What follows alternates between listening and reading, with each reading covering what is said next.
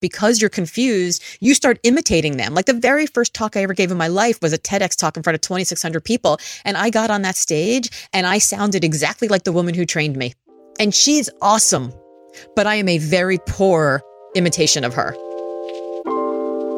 On today's episode, I get to have a conversation with a best selling author of the award winning book, Limitless, someone who has had a, an amazing 25 year career where she served as a presidential appointee in Bill Clinton's White House. She has held vice president roles, senior VP roles. She had her own firm that she ran before she sold. And now she is a sought after motivational keynote speaker. Laura Gassner Otting is someone who pulls no punches whatsoever. And we have a great conversation. We talk about how she went from law school to the campaign office at Bill Clinton's White House. We talk about how someone tried to steal her work and how by not listening to that person who, even though had so much power over her, led to her getting her first paying job. We talk about how failure is not final, but instead it's a fulcrum, which is quite interesting. The three keys of running a successful business impact, flexibility, and profit, and how you cannot have or do all three at the same time. Ego and worth, and how that cost her a five year journey when she was trying to sell her business. Having way too many people in your corner and being overgurued, which I love that terminology that she used being a role model to your kids, how that led to her having a speaking career, the three things that hold us back, how she went from running, taking six weeks to run one mile to now she's run five marathons. And she started at age of 39, why failure is a probability, not a possibility, and why that's actually important. And we just delve into what leadership really means. It's a great conversation. This is Everyday Leadership with Laura Gassner Otting. Let's get into it.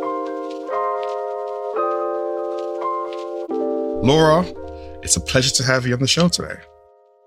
Oh, I'm so excited to be here. Thank you for inviting me. It's an absolute pleasure. I mean, we we spoke probably what two years ago. We started having a having mm-hmm. first conversation. After that, I was like, I'm going to get Laura on the show. I'm like, I just need to, I need to make this, need to make this happen. And it's very funny because the last couple of years have been like a blur, right? The pandemic time, it's like dog years. And when you reached out to me and invited me on the show, I'm like, didn't I, didn't we do that? Did we not do that? And I was like, I can't believe we didn't do this already. So I'm so glad to finally be here. So let's go way back, way back to a younger Laura starting out teenage years. What was that like for you? Because I was interested to see what the the vision and the dream was then to where you are right now. Yeah, the what was that like? For me, it was awkward. It was super awkward. I was one of those kids who didn't really fit anywhere. I was smart, but I wanted to be pretty. I like, you know, I was like, I was interesting enough, but I wasn't cool. I was popular enough, but I wasn't like in the in crowd. I was kind of like I didn't have my own circle but I was like on the edges of other people's circles. And I kept thinking that, like, well, when I get to college, I'll fit in and it'll be great. And then I got to college and it was also awkward. And it was like, I kept trying to like find my place in the world. And it wasn't until I got older that I figured out who I really was. But I always say that I was born the, the second daughter to a father who really wanted a son. And so I just like, you know, I was raised as a tomboy. I was an absolute nerd. I went to computer sleepaway camp when I was 13 years old. I was one of, I think, three girls in the entire camp and I still didn't kiss a boy till I went to college. I mean, it just, you know, awkward. It was awkward. But I always had this desire to solve problems and you know change the world and do big things and it really wasn't until i got to law school and fell on my face realizing that law school was absolutely not the right place for me that i found what would be the right place for me. And it was in political campaigns with a whole bunch of other misfit toys that never quite fit wherever they were, but that were so passionate about the, were, what they were doing and were excited to just drop everything and change their lives and eat cold pizza and sleep on high school, you know, buses, like going, you know, to all sorts of random places and just like campaign because they just loved, loved, loved the idealism. And that's really where I finally found my my people. What was it around law school that made you pursue that in the first place before that changed? So I grew up during an era where there were a lot of like legal dramas on television, right? There was like LA Law and there was Ally McBeal, and they all just seemed really glamorous. Yeah, they seemed really interesting. And at the same time, there was the Iran um, hostage crisis where the Iranians had taken some United States citizens on an airplane and were holding them hostage. And Jimmy Carter was president and he wasn't able to get them free. And I was just like, I had been fed this line that like the United States is the greatest nation on earth. And I was like, how can we not get our citizens free if we're the greatest nation on earth? It like, it enraged me in this way that we were like watching children starving in Ethiopia and the AIDS crisis was just starting up and, and we weren't taking care of our own people and we couldn't take care of anybody else. And it was like, it's just nonsense. Like we need to solve these problems. And so I thought the people who solve problems must be the politicians. I'm going to run for office. And so I, at the time, like the people people who were in office were lawyers. So I was like, I guess I'll go to law school. That'll be my path. And then I got to law school. And on that very first day, you know, when you watch those legal uh, movies and there's always that kid who gets called on on the very first day, the very first day in the very first class, and they get like asked question after question after question after question until they just like fall apart like in a pile of salt and tears. And they just like, that was me. I was that kid. And I was just like, I don't belong here. Like, this isn't the place for me. And I did what most young people do when they're in a situation that's terrible for them, which is that they date somebody who's also terrible for them. And so I joke around that I dated the world's worst boyfriend and the world's worst boyfriend offered to put my bike in the back of his car because it was raining. He's like, I'll just put your bike in the back of my IROC Z, which tells you everything you need to know about this guy. It was like one of those like, you know, muscle car Camaro type things. I'll put your bike in the back of my IROC Z, but I want to stop at this guy's campaign office. He's running for president. And so we went to this little tiny campaign office in this little tiny town where I was going to law school, and there was a little TV. And at the time, then Governor Bill Clinton was talking about this idea of community service in exchange for college tuition. And I was like, oh, change the world while you change yourself? That makes so much sense. We should do that. And so I dropped out of law school and I joined his campaign. And, you know, yada yada yada right? I ended up in the white house and i can tell you that whole long story but yeah just like that just like that i was like i'd i'd spent the previous 21 years in this like organ failure rejection moment of like i don't belong here i don't belong there this isn't working it's not right for me and i had that moment and i heard that vision and i was just like a lightning bolt like that it was the first thing in my life that just made so much sense i couldn't not do it Wow. To be able to hear those kind of words and for them to resonate with you so much, to be able to make that immediate action, that sounds like a really powerful shift. And when you did step into the White House and step into politics, did you feel like you were able to make the change that you wanted to make and to start to, I guess, achieve some of those justice hopes that it sounds like you had along that way? No, absolutely not. I was getting the coffee for the guy who got the coffee for the guy who got the coffee. I mean, I was a complete and total peon. And it was very funny because, you know, I volunteered on the campaign and we were able to get a lot of people to show up in this tiny little town. And that got the attention of the National Campaign Office. And the National Campaign Office were like, who are those volunteers in that tiny podunk town? We should hire them on staff. And hiring us on staff meant that they paid us all the ramen soup we could eat and all the idealism we could stomach. So, you know, it wasn't like, glamorous. I met somebody on that campaign who ended up running the volunteer office for the White House. And so on the very first day, right after the inauguration, he called me up and he was like, Laura, what are you doing right now? And I was like, I don't know. I'm sitting around. He's like, come to the White House. I have a volunteer job for you. So I started volunteering and I started volunteering. And eventually, after six weeks of volunteering, literally doing data entry, he says to me, basically the chief of staff of the office where I was working, had kind of given me the indication that I was probably going to just be volunteering forever, that there weren't a lot of jobs. And the next day, the CEO, the executive director of the office, came up to me and he was like, Hey, you've been volunteering here. It looks like you do good work. You're working hard. Would you mind doing a research project for me? Now, remember, I was six weeks into volunteering and my parents had said to me, when I told them I was dropping out of law school, we'll give you six months. Either you get a paid job or you come back and finish law school. So I was incentivized to get a paid job, right? I did not want to go back to law school.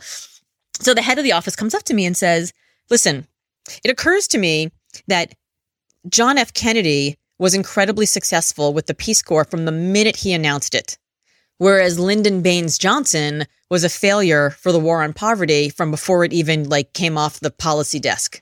I want to know why, because I don't want that to happen to us.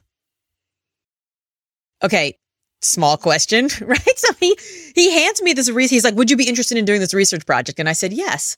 And as I'm walking out the door, the chief of staff comes up to me and says, "Listen, the executive director is very, very busy. He's not going to have time to read that whole report. Why don't you give it to me? I'll summarize it and I'll just give him the cover memo." And I said, "Okay." And as I'm walking out the door to go start doing the research, another woman who worked in the office came up to me and she said, "You you know what's happening here, right?" And I was like, "Yes." Maybe? No. No. and she's like, he's going to steal your work. And I was like, yeah, but okay, what can I do? Like, I'm a volunteer. Like, he's got me dead to rights. There's nothing that I can do. And she's like, yes, there is. You can go do that work that he wants in 48 hours and you can give it to him in 24 hours and give it to the chief of staff and say, here you go. You can summarize it, but then wait for the executive director to walk out the door that night and hand him another copy and say, your chief of staff is so generously going to uh, summarize this for you, but I thought you might like some of the raw data.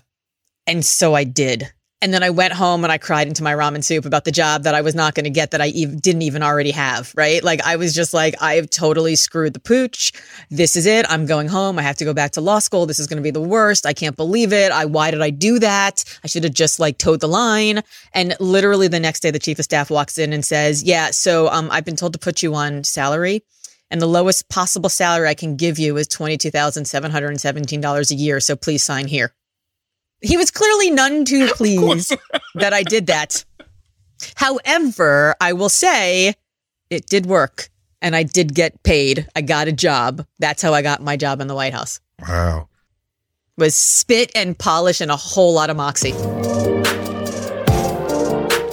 How did you decide who to listen to? Because you got this guy telling you one thing, you got another woman telling you something different, a different way of approach. So how did you make that decision?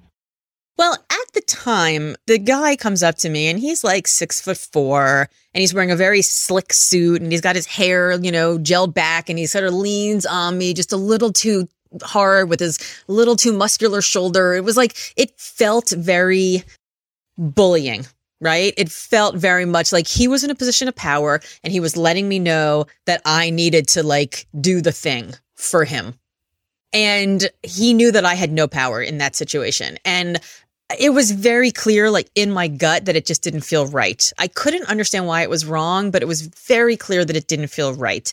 And then when she came up to me, it was more of a like, did you, do you understand? Do you see that? Like she was clearly trying to help me understand the politics of what was going on. She was trying to help me understand the nuance of what was going on. She was trying to help me understand the landscape of what was going on. And it was clear that I was like doe eyed, you know, like fresh out of the womb. Like I clearly had no clue. And not even that. I walked into the office the very first day to volunteer and all of the like pretty young things, like the young and hungries, the like bright young, you know, prep school kids were all sitting there in their fancy clothes with their nice, you know, well-worn briefcases and they were like flipping through the Wall Street Journal, the New York Times and they were highlighting things and they were taking notes and they were writing up policy proposals and I was sitting there literally in my mother's suit, literally in my mother's 1980s suit with the big giant shoulder pads and I had my very fancy briefcase I got for graduation from college that had never been used at all. And I was like looking around, like, what are they writing on their notepads? Like, I don't have any ideas. I don't know what to do. So I so like, I was so ill prepared. And what everybody tells you in that moment is like, you got to fake it till you make it. And the truth is, I did that. Like, I sat there trying to fake it and I sat there trying to like write notes and pretend to read the newspaper and look really busy. And the truth is that what happened is I missed all of the nuance. I missed the landscape. I missed the politics. I missed what was happening around me because I was so busy trying to fake it that I forgot to actually learn how to make it. And so when she pulled me aside and was like, um, can I help you here? Do you just like she didn't say this is what you have to do. She said, "Do you see what happened? Can I explain to you the situation?" And then when she did, it was very clear that the offer that she gave me of what to do was the only available choice. That line you just said right now, something else so often you can fake it, you forget how to make it. Really, really resonated actually because there's a lot there. if we take the time to really be observant, we can start to identify and start to really see what's at play here. When you got your head down and you're, you're faking and you're trying to be like everyone else, you miss all of that. And it takes someone sometimes to, to speak into you, but it also takes you to, to listen. Because she could have told you all of that. And you could be like, yeah, I'm to listen to you. I'm just to carry and do what I was to do. Or this guy has so much more power than me. I'm to go with him. So you also had to listen and then deal with that whole process. But it's amazing what happens when you do that. Yeah. And, you know, I think the other thing about fake it till you make it, which makes it terrible advice, is that so often you're busy faking it and then you do make it, but you're so busy faking it that you don't even know if it's the thing that you want to make it. And then you get there and then you've got, you know, golden handcuffs. You're stuck. You're trapped. You know, you've got the nicer salary. You've got the nicer house. You've got the nicer car. And then you need to keep making more money to buy even the nicer house and the nicer club membership and all the things. And I think in, until we allow ourselves to be authentic and to fail and to learn and to grow and to iterate and to innovate and to change, we don't actually know if we want to make it in the thing that we're so busy faking it. So, you know, I just think it's terrible advice. Have you always been comfortable with failure? Or is that something that you have to learn over, the, over the time? No, I don't. If you find me somebody who tells me that they're com- they've always been comfortable with failure and I'll show you a liar. I mean, that's just absolutely not. You know, I was giving this talk as I mentioned before we started recording to 5,000 people uh, this weekend. And there's a part of the talk where I talk about how failure is not finale, it's fulcrum, right? It's a place where you learn and you grow and you change and you iterate and you innovate. And I normally at that point say, like, think about it. Like when we're children, we have to learn pre-algebra and you get pre-algebra and it's time for algebra. And then you finally get algebra and it's time for geometry and you get geometry and it's time for trigonometry and trigonometry. Hold the phone. Here comes calculus. So like you learn that failure and struggle and learning is part of the process. But as adults, we get paid because we showed competency in something. And then we're like, if I step to the right, I might mess up and get fired. If I step to the left, I might mess up and get fired. So I'm going to stay here comfortably in the middle. But instead of telling the story that way, I like looked at this audience who was like rocking and rolling and partying, right? And I was like, think about your favorite stories that you love to tell at a party, the ones you love to tell when you're tailgating, the ones you love to tell when you're hanging out, you know, drinking some beers with friends. Are they about your most amazing, spectacular victories where you crushed it? No, they're about where you yard sailed, where you totally fell apart, where everything was awful and you hit rock bottom. And what makes it a good story is not that you rose, but it was that you hit rock bottom and you rose from there, right? Like we just saw the story about rising. And so like failure is actually awesome. It's super great. It's fun. It's, you know, in hindsight, obviously, but like we love to talk about failure in hindsight. And here's the thing.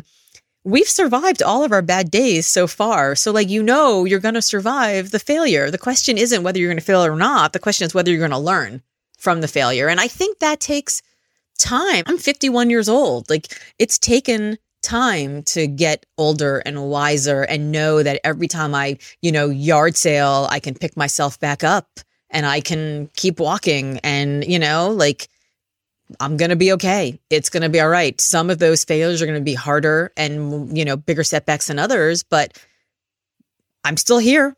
Right. Like, and it's very funny because I, the very first time I ever gave a talk on this topic, I was like, failure's not finale.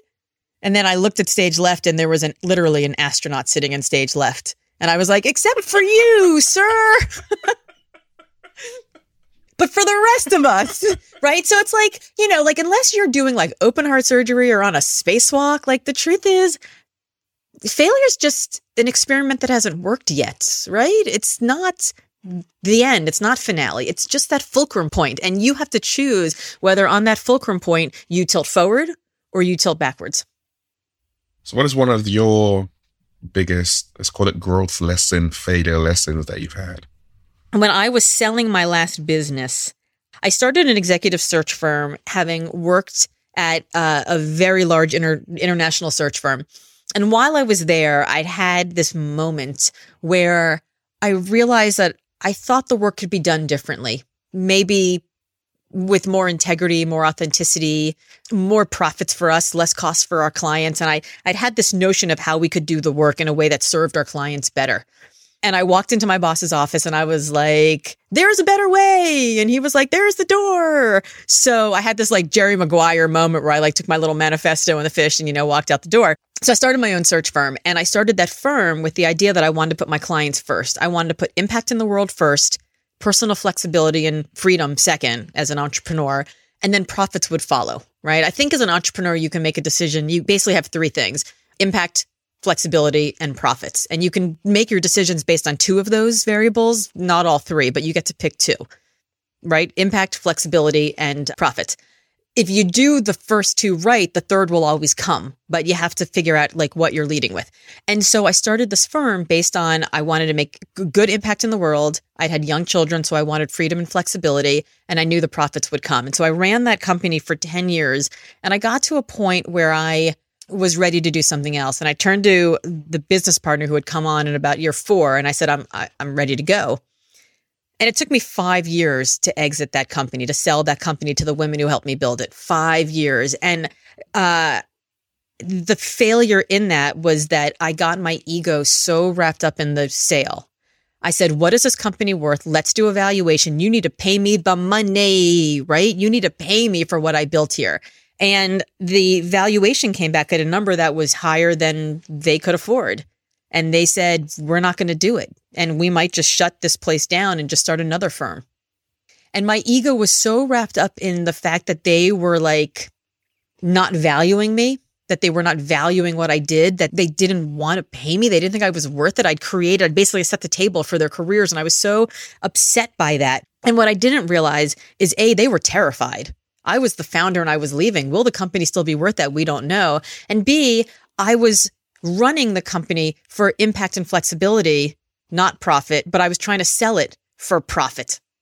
Right. And so it wasn't until I like was basically like just ranting one night to my husband and he was like, you've never run the company for profit. Why are you trying to sell it for profit? Now, I will tell you, we made plenty of profit, right? You do impact right, you do flexibility right, profit comes but I got my ego so wrapped up in the sale that I thought the number was the was what was success.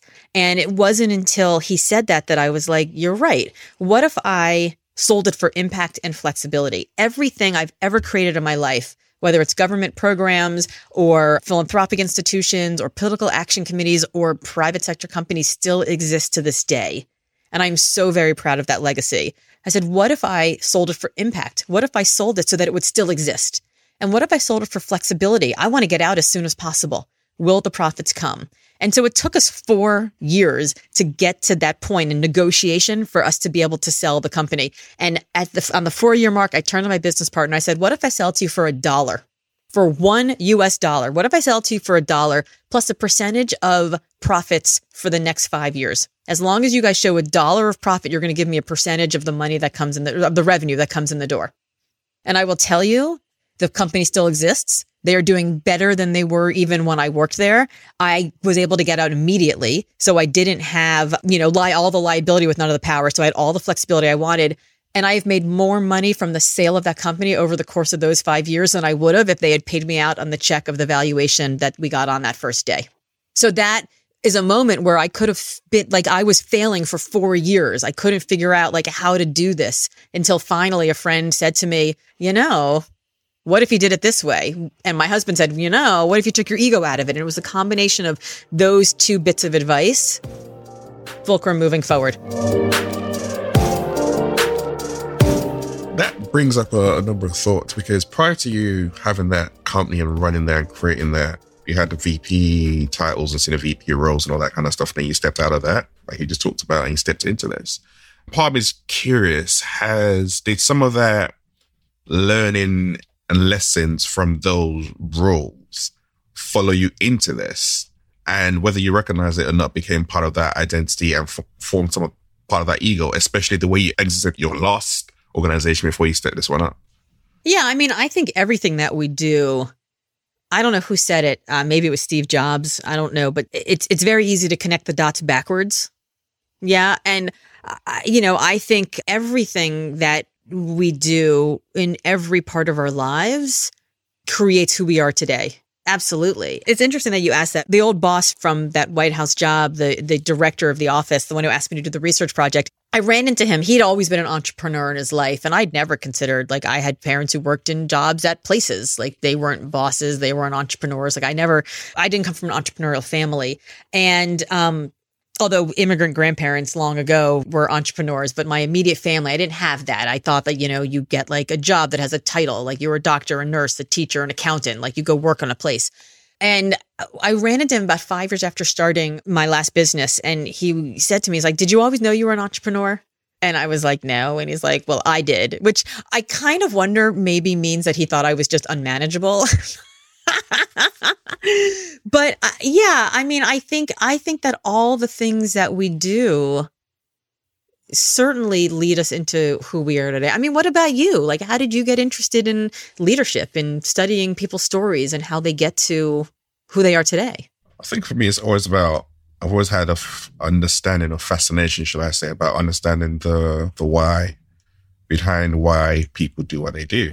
And that's kind of what's led me down here in my career when I did it when I worked in corporate, even though I worked in roles around IT and finance, different things like that, for me, was always around the why and that connection.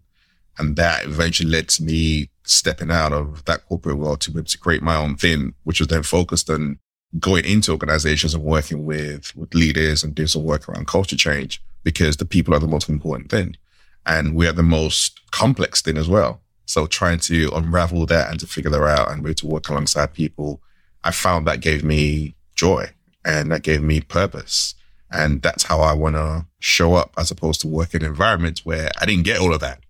And I think, I forgot who said the quote there. A lot of times you step out to provide things to people you never had.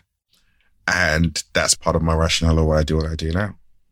Oh, I, I mean, I feel that so deeply. I mean, I wrote, I wrote my book Limitless because I needed it. I mean, I had been handed a definition of success by a teacher, by a parent, by a boss, by friends, by television, by Ally McBeal. you know, I had been taught, I've been, I've been handed these definitions, and I think we all are, right? Like before you even realize it's happened to you, you, you, you get like socialized into this idea of what success should look like. And I was in law school that day, looking around, like, why am I here? What am I doing? This isn't. I don't want to. I don't even want to do this. What's going on? So I wrote my book because I needed it. I wished somebody had given it to me, and just the processing of understanding who I was in this moment turned into that book. My next book is going to be on this idea of wonder hell, this idea of when things are actually working. Somebody's buying what you're selling. They're listening to you speak. They're reading what you write. They're, they're inviting you to the table and you're like, it's amazing. That's incredible. It's so humbling. It's awesome. It's wonderful. It's my hard work opened more doors than I ever thought possible but also my hard work has teased more doors that I never thought possible. And now I'm anxious and I'm stressed and I'm exhausted and I'm don't know if I want it or should I want it or oh my God, who am I? And is it okay if I want it? It's hell. It's wonderful and it's hell. It's wonder hell. So like I'm writing that book now because that's the book I need. And I think I do think I think we do provide what we need to other people, which also to go back to your earlier question about like whose advice do you take is often why you need to be careful about whose advice you're taking because sometimes you get a lot of projection as well, right? About what people are telling you you should do. And you're like, well, maybe you should do that. I don't know. No, but I should do that. Or when you give somebody your like big, hairy, audacious goal and they're like, oh no, you can't do that. That's too scary. And what they really mean is, I can't do that. I'm too scared. Like I think we we have to be careful. So like you know, my I, I, write a newsletter every Tuesday about what I know to be true that week, and I call it Hello Tuesday. And I've got you know twenty thousand people uh, subscribe to it. And the thing I wrote about a couple weeks ago, I talked about this idea of being over gurued right? When you got too many people in your ear, too many people giving you advice and you ask people for advice and you know they're super smart people, but you get, you know, opinion A from one person, opinion B from another person, opinion C from another person, and you end up leaving not only more confused than ever, but because you're confused, you start imitating them. Like the very first talk I ever gave in my life was a TEDx talk in front of 2,600 people. And I got on that stage and I sounded exactly like the woman who trained me. And she's awesome but I am a very poor imitation of her. I can't even watch that talk now. Like that talk that I showed you just before we got on with like 5,000 people screaming and roaring for me. The woman who gave that TEDx on that stage, the poor imitation of that amazing woman would never have gotten an standing ovation, let alone probably an ovation if they didn't have to like actually politely clap. So I think we get over gurued. We ask lots of people for advice. Hopefully they're good. They're not always good, but we ask lots of people for advice. And then we don't even know who we are anymore because we get lost in it. And so I think this idea of like we do the work that we needed, like we study the thing we needed, we provide the service we needed is really good if you get lucky and you find someone like you who's providing that service, who's actually good and thoughtful and knows what they're doing. But it is a cautionary tale sometimes. It definitely is. And actually, speaking about you, you and your talks, the first ever speech you gave, um, when you talked about in the past, that you said that you you said no to it, and and it was like an accidental kind of career that's launched what you're doing right now.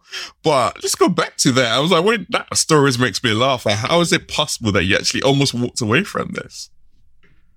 So I was driving my kids home from school. The backstory is that I sold that company. I became the chair of a nonprofit organization, as one does when, you know, everyone's like, oh, that super competent human has nothing to do now. Let's recruit her in. So suddenly I was the chair of an arts auction for a local nonprofit an AIDS action, an AIDS research and service um, organization. And I was being introduced to be thanked at this big gala event by a very dear friend of mine. And she's like, and I'd like to thank Laura Gassner Otting, who dedicates her life to philanthropy. And I went, what? and I had a little plate and a cocktail fork in my hand. And I remember I was like, I don't know if I want to stick this fork in her eyes or my eyes, but one of us is going down. And Listen, there's nothing wrong with dedicating your life to philanthropy. That executive search firm that I talked about, that I was run, that I founded and I ran for 15 years, and the five year career search before that worked for philanthropies, nonprofits, universities, non, you know, non governmental organizations. I have dedicated my life to philanthropy, but it was the way that she described me. And I was standing there in this ball gown and these fancy, you know, earrings that the, you know, the, one of the sponsors had lent to the nonprofit. And I was like, oh my God, I'm a lady who lunches. Like she just made me a lady who lunches. Like, ah, what am I going to do? I went home that night and I bought lauragassnerotting.com and I just started blogging about things in the world that were bothering me, like stuff that I just like problems that were not being solved and just my righteous indignation about things. And a woman calls me up who's the executive producer of TEDx Cambridge, the one who I said that I was imitating on stage, the one who's amazing. And I was driving my kids home from school.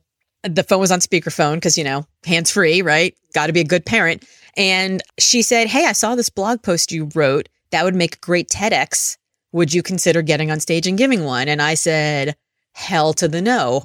I don't want to do that. That is scary. It is terrifying. I've never given a speech before in public. I don't want to do it. I'd rather die. Right? Studies show that people, if they rank their biggest fears in life, number one is speaking on stage. Number two is death. Right? People would be more like, or happier to die than get on stage. And also because I'm a good mom, I lecture my kids all the time about doing things that scare them. So my kids from the back seat who were like 13 and 11 at the time were like, Hey, mom don't you tell us we always got to do things that scare us? And don't you tell us if it doesn't challenge us, it doesn't change us? And don't you tell us that life starts on the other side of the fear?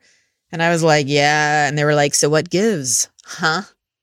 So six weeks later, I'm on the stage and I'm giving that talk. So the only reason I did it was because I try to be a good parent and give my children these, you know, nonsense motivational, do hard things. And because I was like trying to role model having a hands free call. If I'd been a worse parent, I would not have a speaking career. so yeah, so I get on stage and I give that talk and that talk gets some attention and I get hired to fly to Boise, Idaho of all places to give a speech, a 45 minute speech to a nonprofit conference. And I was like, cool, Boise, Idaho. I've never been there. Why not? Again, I'm unemployed. I got nothing else to do. So they pay me $1,500 and round trip air tickets. And I didn't know it at the time, but I also got a baseball hat with a little potato on it. So that was pretty cool. And I got a deck of cards that all had potato recipes because, you know, Idaho. And I gave the talk and they handed me a check and I left. And I was like, wait a minute. I've just spent 20 years in a career of consulting where I have to have deliverables. I just went out there and I talked for 45 minutes and somebody handed me money. Tell me more about this job. I like it. And so that talk got attention, and you know, and I started getting paid, you know, more and more to get on stage. And when I got put on stage for ten thousand dollars, I looked around and I was like, okay, the people who are making twenty and thirty and forty and fifty all have books. I should get me one of them.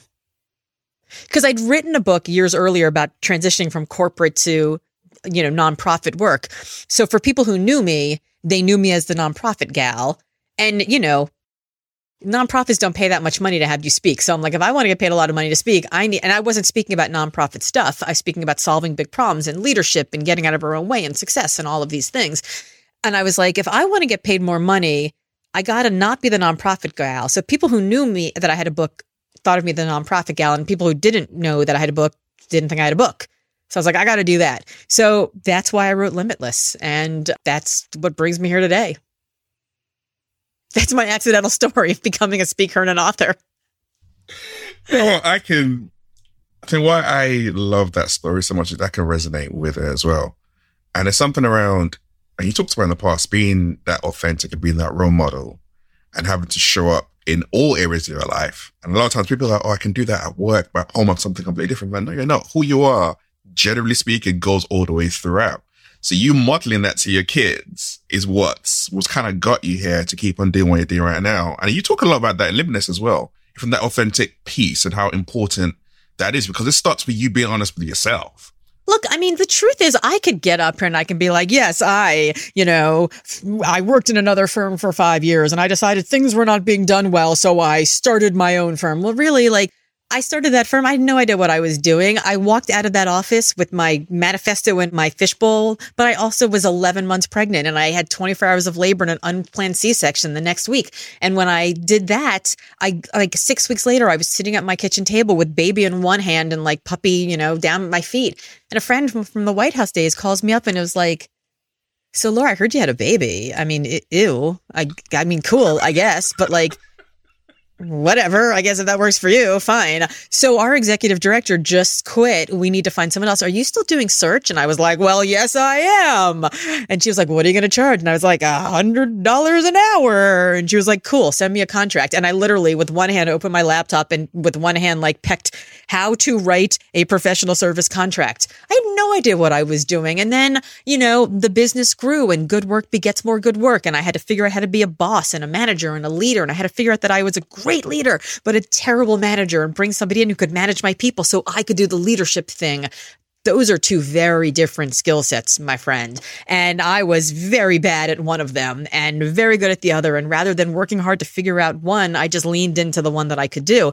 When I left, I sold the firm and I didn't know what I was doing. And then I, you know, I, I, could tell the story like I worked in the White House and I developed a great Rolodex and I went to go get good training. And as soon as I had the good training, I started my own firm with a plan in mind. And then when I did that for 15 years, I left and I decided to become a speaker and I wrote this book and I looked for no, like, yeah, you know, I think we fall forward into opportunity by making our own luck. And I actually have a chapter in my next book where I talk about how you make your own luck. And, you know, people aren't just born lucky. They're not born confident. If you are optimistic, if you say yes to opportunity, if you, even if you're like me, a raging introvert, but you act like an extrovert so that you can like be in the deal flow where people can see you and think about you and you're top of mind, you make your own luck. People call you that the woman who called me about that search didn't call me because she was thinking about me doing search she got an email that said, "Hey, did you hear Laura had a baby? Ew, I guess she's a mom now, right?" Like the whole the like the women who were like, "We're going to do this for a career." I suddenly was top of mind for her, and she was like, "Oh yeah, we I need her."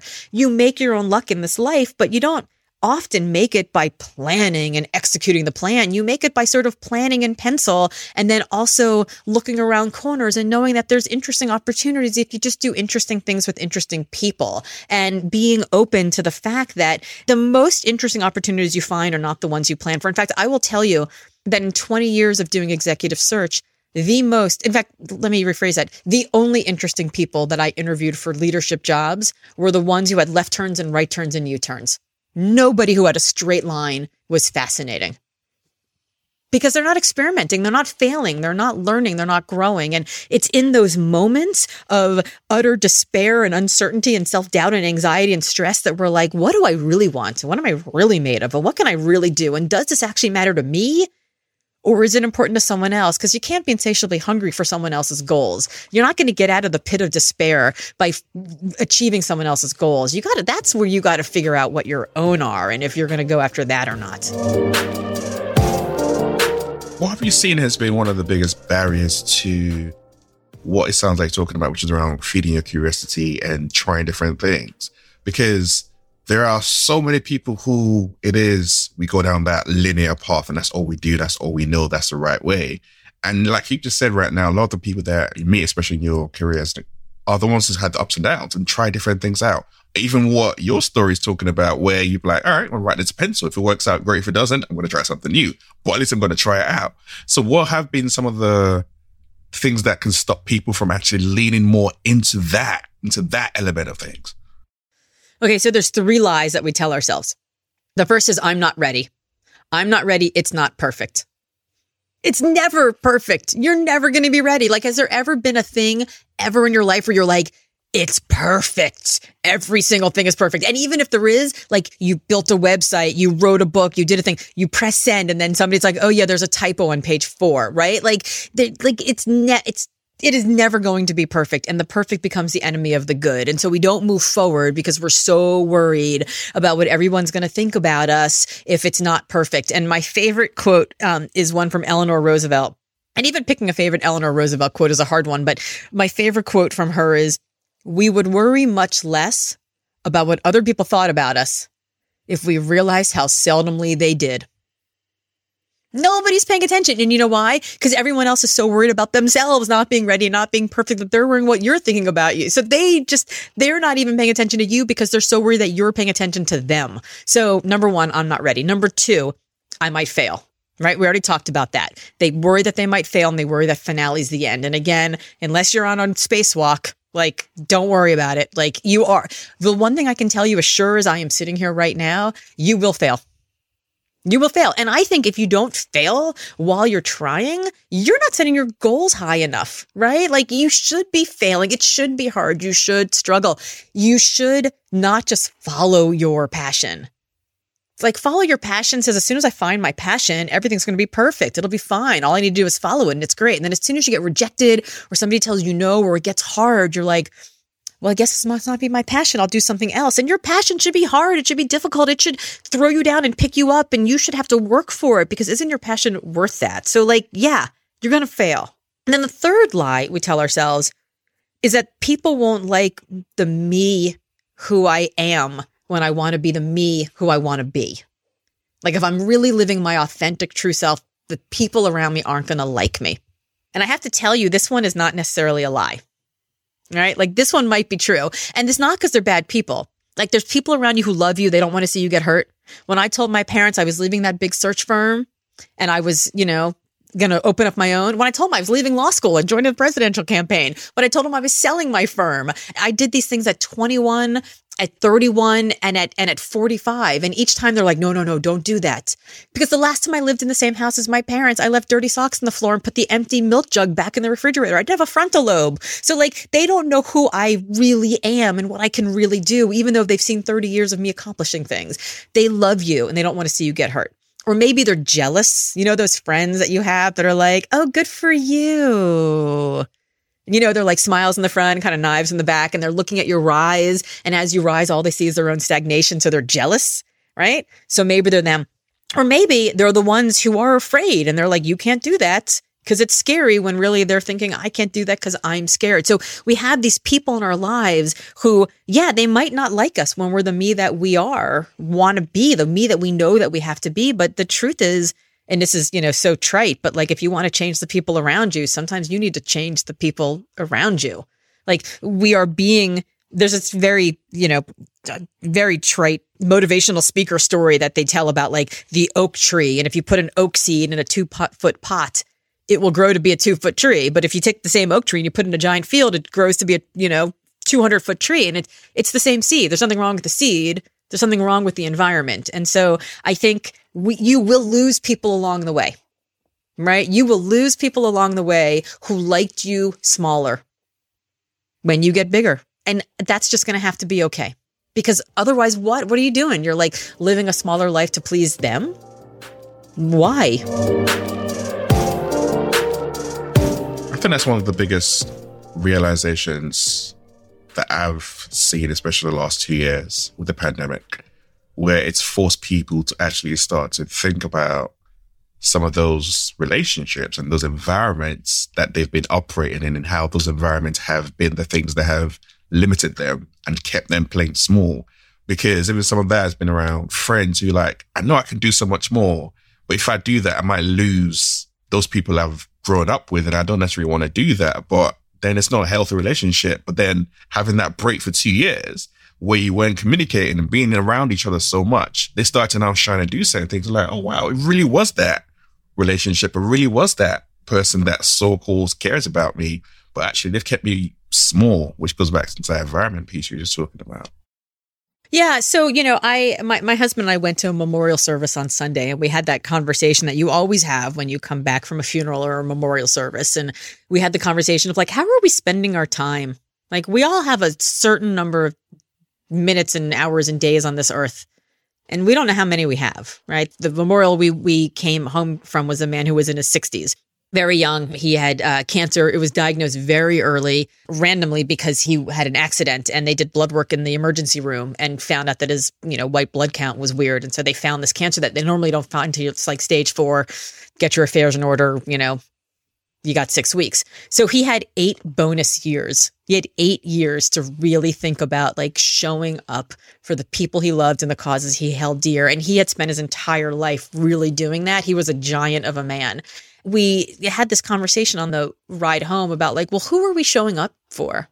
Who do we hold dear? What are the causes we love? Are we wasting time scrolling social media or you know if we've got a friend who lives on the west coast and they're on the east coast for a week and you know it's a 3 hour drive why don't we just drive down and have dinner with them like why aren't we doing that because you know what's stopping us and so i've just i've spent this week really thinking about like who are the loose connections like they're the strong connections that you have who you stay tight with during the pandemic right there's like a handful of people that were like in your bubble or that you stay tight with but there's also like a group of loose connections who and I'm not talking about like family members, like your great aunt Sally or whatever. I'm talking about the people who maybe you used to see them at a conference. Maybe you'd, you'd see them a couple times a year at a family trip, but they were the people who made your life better.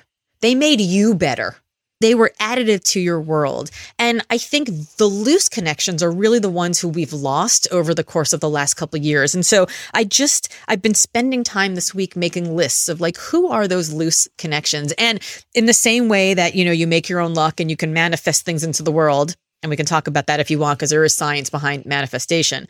In the same way that you can manifest stuff, as I was making that list, I had 10 people on the list, and literally three of them randomly posted something on social media about how they were going to be like in Boston where I live or in New York that is a, just a 3-hour drive from me or they're speaking at a conference where I'm speaking 2 days earlier and I was like I'm going to cancel that dinner I have with a random friend and I'm going to see that person. I'm going to drive down to New York. I'm going to stay a couple extra days at that conference. Like I'm going to really reinvest in those loose connections because that is part of what creates that family, right? That combination of friends and family who see you, who know you, who don't let you settle for mediocrity, who really push you to be the very best that you can be so that you do show up fully as the fullest version of yourself. And I think if I were to give anybody advice, coming out of the pandemic about something they should be doing. It's really to think about who are those people, the mentors, the friends, the sort of frolleagues that you have, right? The combination friend colleague that you haven't seen in person, but when you do, they make you smarter, they make you funnier, they make you better and and really start reconnecting with some of those people. And it's not even an awkward thing. You can just be like, "Hey, I haven't seen you in 2 years. We've barely talked, but I think about you a lot. You're amazing. I just wanted to let you know." And they'll write you back and be like, "Oh my god, I think you're amazing too." And you're like, cool, let's go have coffee. You know, where are you living these days? I want to, you know, plan to drive to your town or, you know, if I happen to be there for work or whatever the thing is, or just get on a Zoom call and have a virtual coffee. You get coffee, I get coffee, we have coffee. But just like really reigniting that because I can promise you that they're feeling the same way too. We're all feeling sort of disconnected and lonely, even as we're reconnecting. And I think there's no lonelier place on earth than when you're in a room of people you don't want to be with. So let's like be more intentional about the rooms that we want to be with and the people, the rooms we want to be in and the people we want to be with. Man, you're speaking my language. That intentional piece is so important. And it's about not picking people based on, on the external and based on society, based on the environment, but it's more aligned to that who you are inside and what, like you said, what sets your, what's sets your heart alight, what makes you full of joy, what makes you feel like I might have been that long, but there's something about you that I just really relate to or I really want to just tap more into. And something as simple as just saying, I appreciate you. Like it doesn't have to be elaborate, just simple. Like we don't have to blow it up. And honestly, it can be anybody. Three years ago, I spoke at a conference and I was the undercard to Malala. Like Malala, Malala, right? There were five speakers. I was the second. Then there was the third, the fourth, and then Malala closed the show. And before she went on, I took a selfie with her backstage.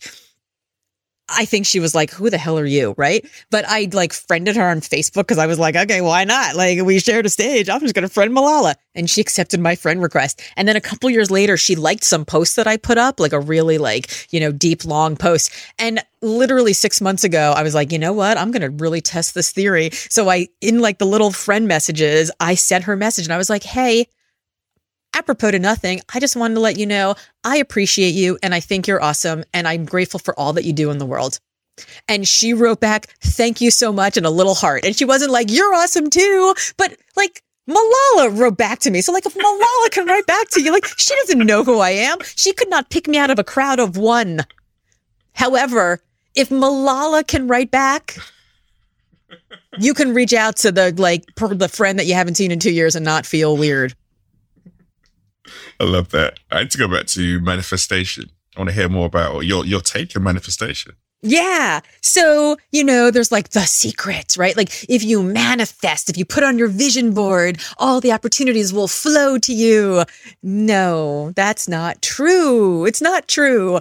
What happens is that your brain takes in something like a bajillion bits of data every second. That's actually a scientific term, right? A bajillion bits of data, but it can only process like 17. So how does it know which ones to process? It knows which ones to process because you have told it which ones to process. So if you say the world is terrible, everything is bad, your brain will process all the things that tell you the, the world is terrible and everything is bad. But if you say to your brain, you put on your vision board, I want to go to Tokyo, suddenly a bus will drive by that will have a, an airline sail to Japan. You didn't manifest an airline sail to Japan. Like, come on. Who are we kidding? But what you did is you told your brain, notice that.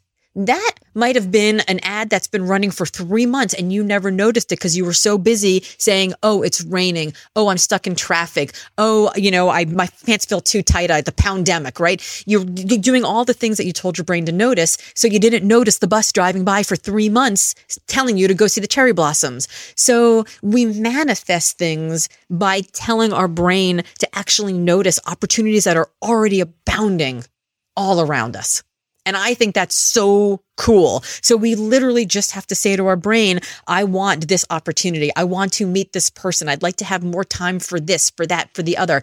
And suddenly it starts to happen. Like I would have just scrolled past my friend on Facebook saying that they were speaking at this conference or that they were in this town if I wasn't like, you know what? I am going to intentionally spend more time, but it caught my eye. I saw it and it registered and I did something about it. That's the difference. So that again, it's that intentionality that I think is everything for all of us.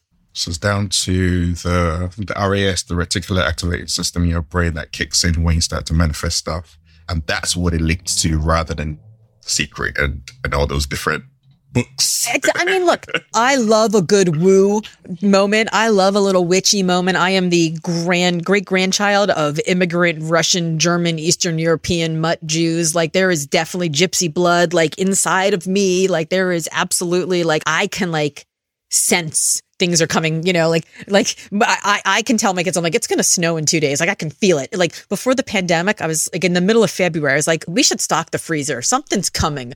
And my kids are like, do you feel it in your knee? Like what's going on? Like they totally make fun of me. I feel it in my knee. There's a pandemic coming. But I, I, I, so I love a good woo moment, but I love even more when the woo is backed by science and you're like, okay, I can manifest stuff. I do have agency. I do have the power. Like it's it's not just, oh, I wish I could travel more, but get really specific. I want to go to Japan. I want to see the cherry blossoms.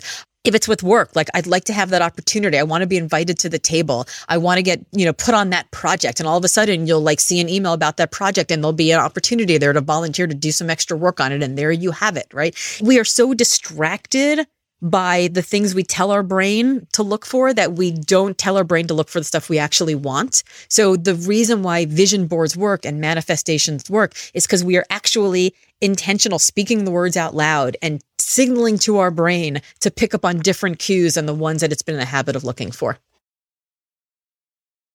Last two questions.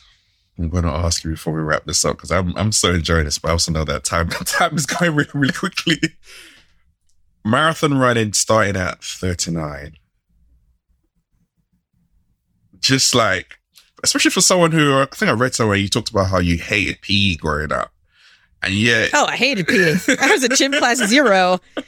So how did I become a gym class hero? Is yeah. question?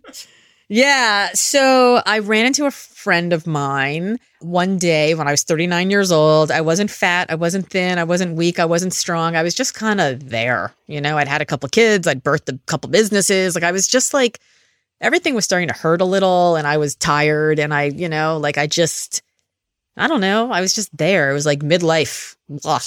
And I I saw her and she was 65 years old and she was like fit and strong and she had great posture and she radiated energy and I was like, "Ellen, who's the new man in your life? Cuz clearly there's a new man in your life." And she was like, "Well, there's a new man in my life and his name is Mike, Coach Mike."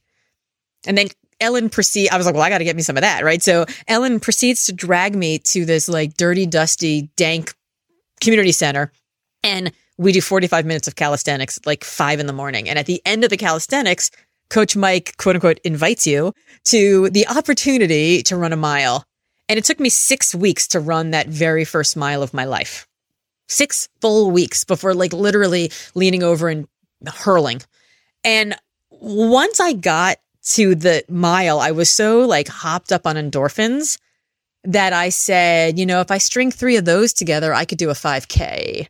And then I signed up for a 5K six weeks later. And then I got to the end of that one. And I say did a 5K, like not ran a 5K, because there were men with like double jogging prams, like passing me on the uphills. If I could have put my arm out and clotheslined them, I probably would have. but at the end of the 5K, I was like, if I string two of those together, I could do a 10K. And then at the end of that one, I was like, if I string two of those together, I could do a half marathon. And I live in Boston, home to one of the major marathons in the world. So I was like, well, you know, what would be really cool so fast forward, and now I've run five marathons. Now, here's the thing. If you would have said to me, if you can dream it, you can do it, I never would have dreamed that, you know, those days that I was puking in that community center that I could run a marathon. But where does confidence come from? It doesn't come from dreaming big dreams. It comes from having competence, putting one foot in front of the other over and over and over until you do 5K and then 10K and then a half marathon and then a full marathon and then four more. You know, they say if you can dream it, you can do it. And I'm like, no, you can do it. You can dream it. Which is why knowing that failure is not just a possibility, but a probability and that it's going to be okay gets you out of that fear of like, well, can I do it? Can I not do it? I don't know. Maybe you can't. But the only way you can figure it out is to start doing it. And maybe it'll take you six full weeks to run that first mile, but you'll get there, right? You'll get there. So yeah, now I'm, you know, a marathon runner. As I told you, I just signed up for um, London for this fall and I row on a masters women competitive team. And suddenly I've like found this inner athlete, this layer of me that I didn't even know existed 12 years ago. And how neat is that? That just letting yourself not worry about being the worst at something allows you to figure out what you can be the best at. It goes back to being limitless and recognizing there's so many layers to us. And the more we keep on uncovering those layers, the more we keep on discovering new things about ourselves and what we're capable of doing. And I guess my last question is how do you define leadership? You know, that I'll go back to that executive director that I talked about in the beginning, the one that ran the White House office and asked me to do that project and then saw that I was a, uh, an entrepreneur from the beginning. He was a very quiet man and he was introverted and he was very policy wonky and he wasn't, you know, he was probably five nine. He wasn't a, you know, super tall guy. And he didn't walk into a room and like change the gravitational force of the room. He didn't have charisma. He didn't have that like shine, that thing that stars and celebrities have. And I had grown up thinking that leadership was the person in the lead, the one in the front, the one under the spotlight. And I learned from him because what he was so good at was putting together a table of the smartest people and asking them all for their opinions and coming to consensus around ideas so that we all made each other better. And what I realized is that leadership can be from the front but can also be from behind. It can be from the side. It can be quiet. It can be loud. It can be public. It can be private. That leadership really is when you bring the very best of who you are to a problem that matters to you and that you are authentic and you stand in your truth and in your excellence in that area and that you're not afraid to continue to grow and ask for help to continue to be more excellent at it is I think how I would define leadership.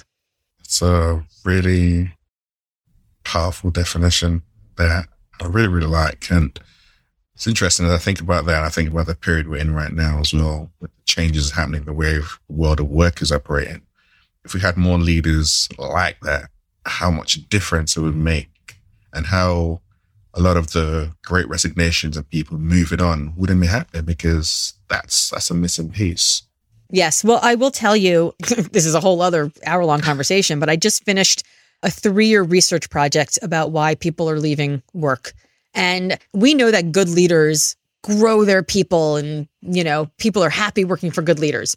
And we know that bad leaders bleed out people, right? Bad leaders are, are it's toxic to work for them. But what I learned is that even people who report that they work for a quote unquote good leader will leave and feel just as unhappy if they don't have a relationship with that good leader.